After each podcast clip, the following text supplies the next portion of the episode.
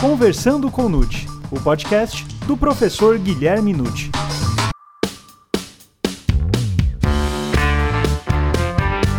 Olá, sejam muito bem-vindos a mais um episódio do Conversando com Nute.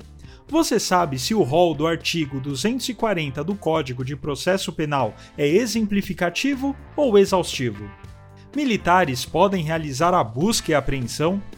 E quanto à busca sem mandado? Meu nome é Gustavo Rodrigues e essas e outras questões serão respondidas agora, pois está começando Conversando com Nute, o podcast do professor Guilherme Nute.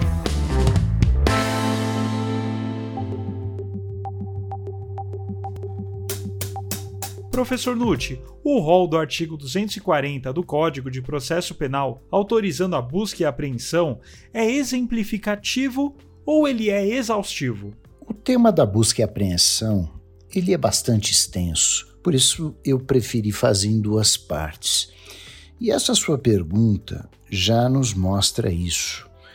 Esse rol do artigo 240 do Código de Processo Penal, que autoriza a busca e apreensão, ele é exemplificativo, não é um rol exaustivo. E isso porque a lei processual penal admite essa elasticidade. É o que a gente vê no artigo 3 né, do Código, que fala claramente né, que a lei processual penal admitirá interpretação extensiva, aplicação analógica e o suplemento dos princípios gerais de direito. Então, esse rol é exemplificativo, até porque, como vocês mesmos puderam analisar na nossa primeira parte, o parágrafo primeiro ele termina ali no, né, com uma coisa muito aberta, né? Colher qualquer elemento de convicção. Então, uma busca domiciliar é bastante ampla, o que se pode demonstrar, portanto, que o rol não é taxativo. E professor, como deve ser expedido o mandado judicial? Genérico ou específico? Esse é um problema muito interessante, importante, polêmico, complicadíssimo, eu diria. Porque se formos à lei, o mandado tem que ser específico. É o artigo 243 que vai dizer que o mandado de busca precisa indicar o mais precisamente possível a casa em que será realizada a diligência, o nome do proprietário ou morador, e, no caso de busca pessoal, lembrem-se, busca pessoal pode ser feita sem mandado quando houver fundada suspeita, mas você pode pedir um mandado de busca pessoal para o juiz. Por exemplo, é um exemplo que eu dou até nos meus livros. Você precisa descobrir o autor de um homicídio que foi identificado pela testemunha por uma tatuagem. Mas essa tatuagem fica escondida pela roupa. Então, havendo indícios suficientes, é possível um mandado de busca para a pessoa ser revistada mais intimamente e verificada aquela tatuagem. Então, vejam, além de se indicar claramente a casa, ou no caso da busca pessoal, a pessoa e os sinais que a identifiquem, precisa motivar e indicar a finalidade daquela diligência. Pois bem, nós sabemos que isto aqui é um dispositivo da década de 40, quando as pessoas tinham outra vida.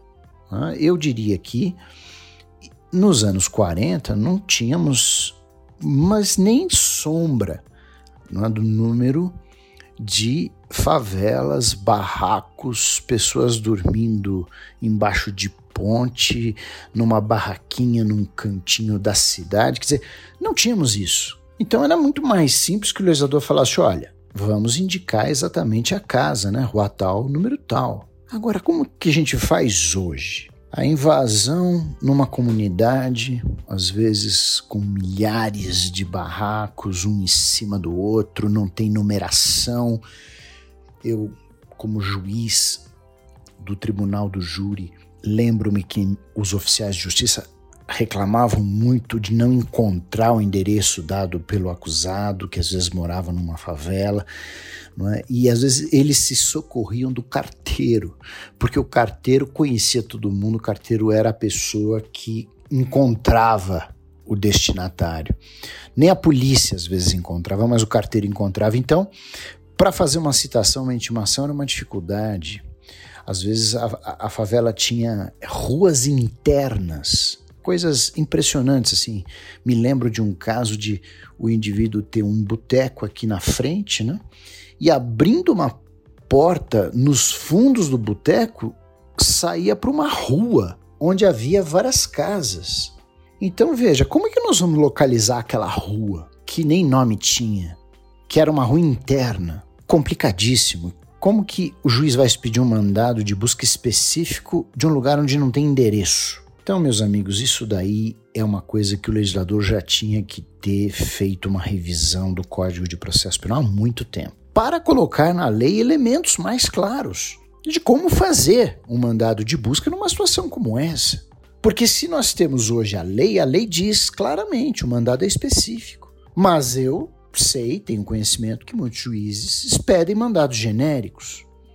Né? Invadir a favela tal. Então, isso já foi até coibido uma vez pelo Supremo Tribunal Federal.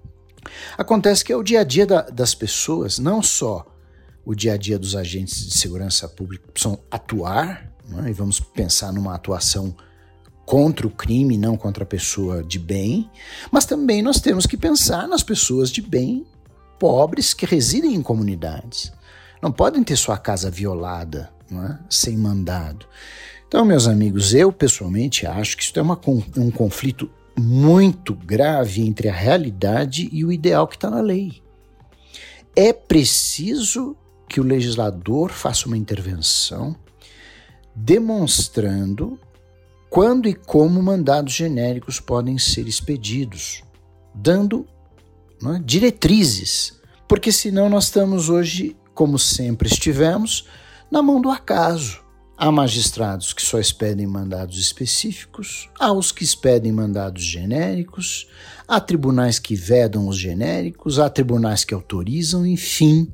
Esse é um problema que eu acho que está na mão do legislador, se não resolver ao menos dar maiores dados para que os juízes possam deliberar sobre isso.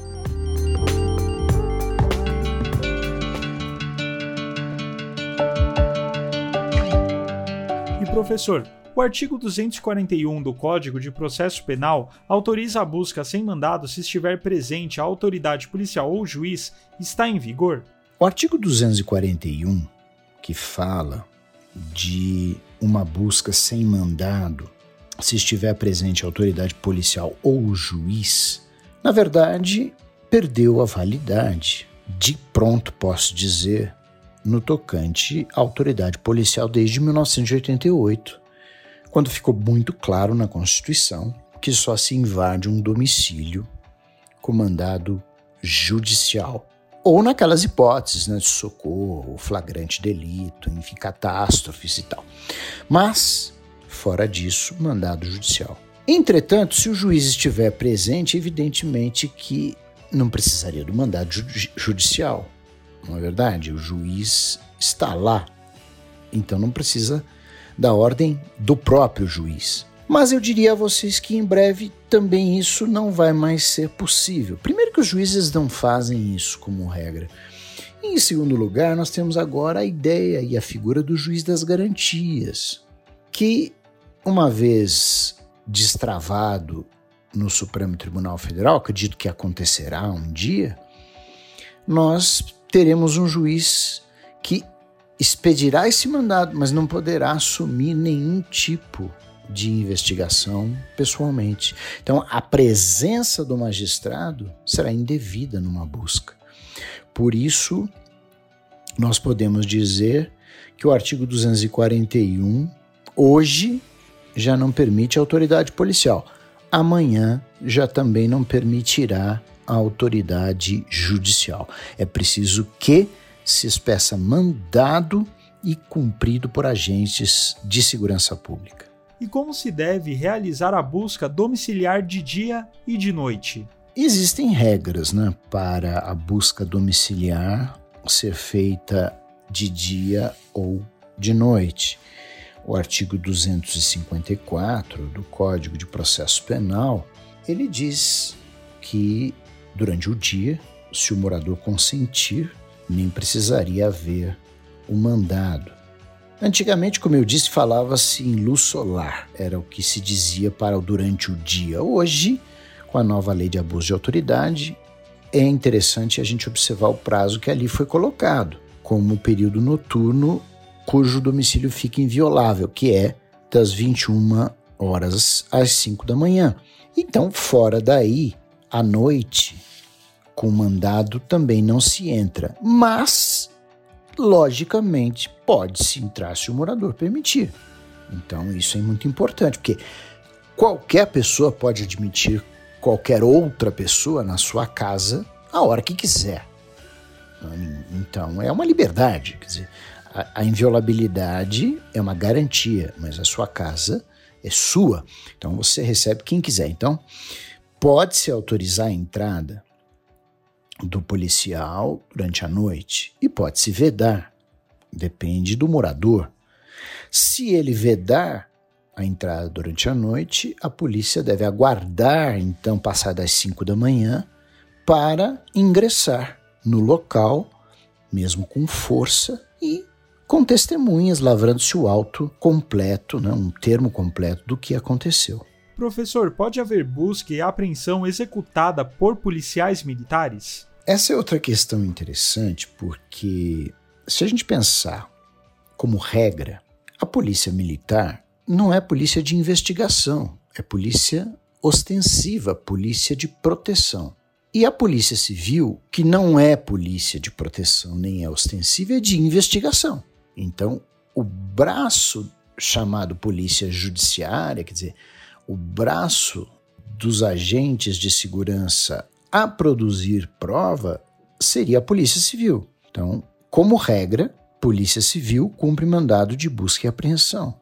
Mas nada impede, meus caros, que nos tempos de hoje é, nós possamos ter o cumprimento de um mandado de busca e apreensão pela Polícia Militar, eu diria em casos excepcionais, quando não há, há número efetivo de policiais civis, quando é um local muito perigoso e é preciso uma proteção mais ostensiva, então eu acho que nada impede.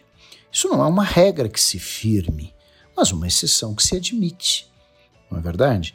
Eu acho até que, em casos excepcionais, pode até a Guarda Municipal cumprir um mandado judicial de busca. Tudo a depender do caso concreto.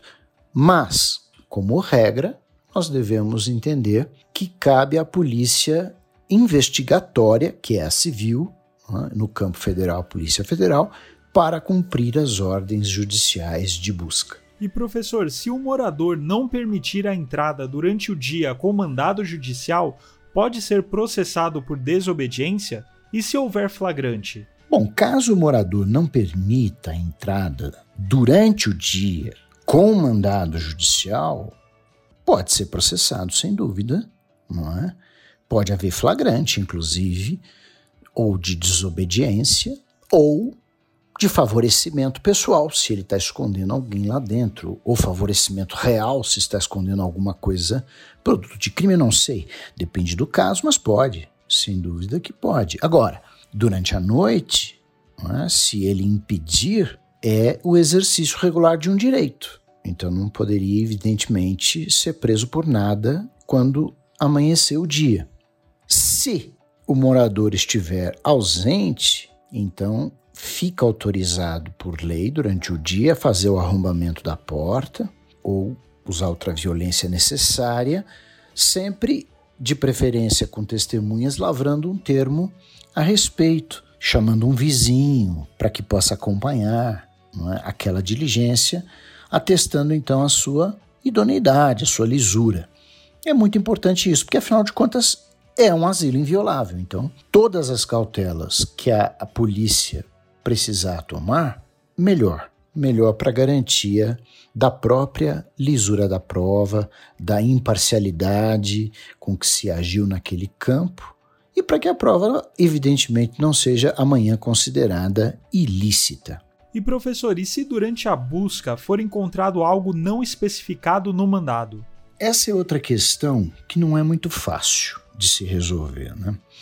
Se o mandado for expedido nos termos específicos da lei, que é a ideia de mencionar o mais precisamente possível a casa onde vai ser feita a diligência, o motivo e a finalidade. Então, óbvio que você vai até mesmo indicar o que está sendo procurado.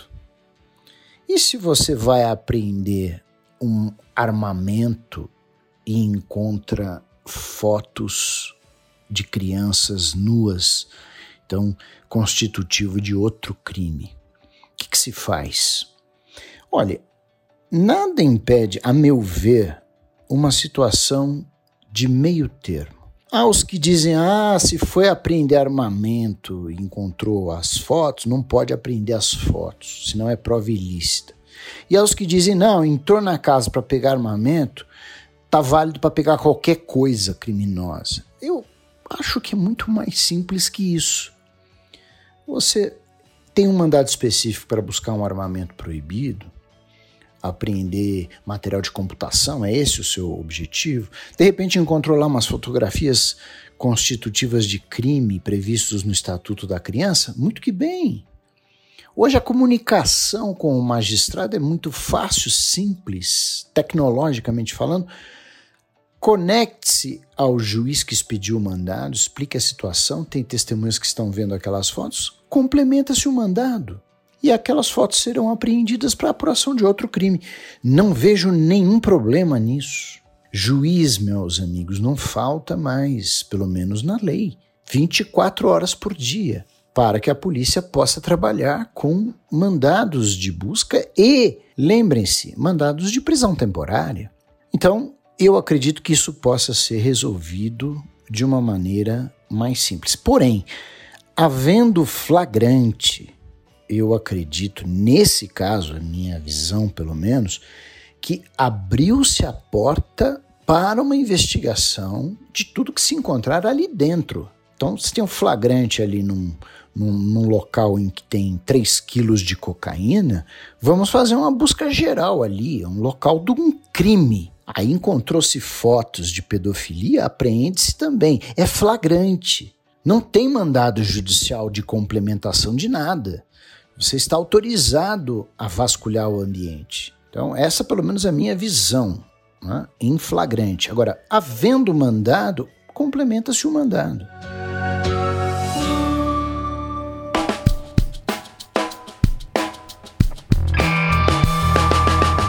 Bom, professor, agora a última pergunta.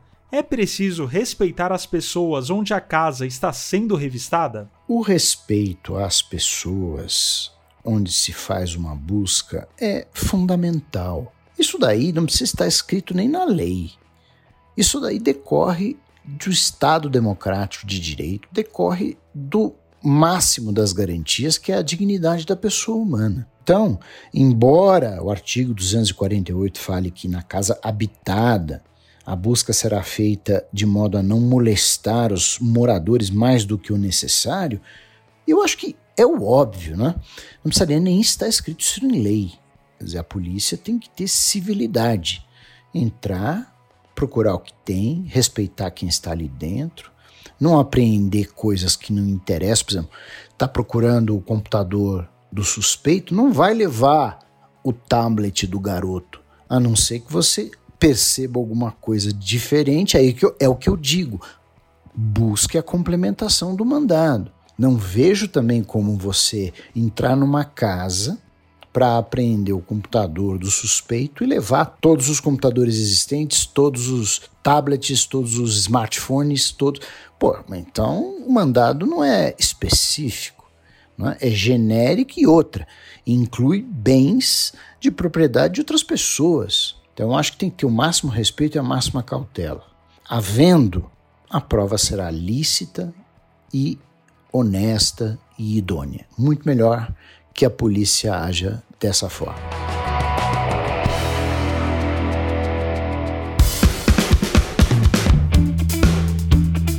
E aí, gostou desse episódio? Então divulgue, indique e compartilhe com aqueles seus amigos e colegas que ainda não conhecem os podcasts e podem se interessar pelo tema. E no próximo programa, o professor Nucci tratará de questões polêmicas sobre estelionato. E não se esqueça, toda terça-feira, um novo episódio do Conversando com Nucci. Até mais!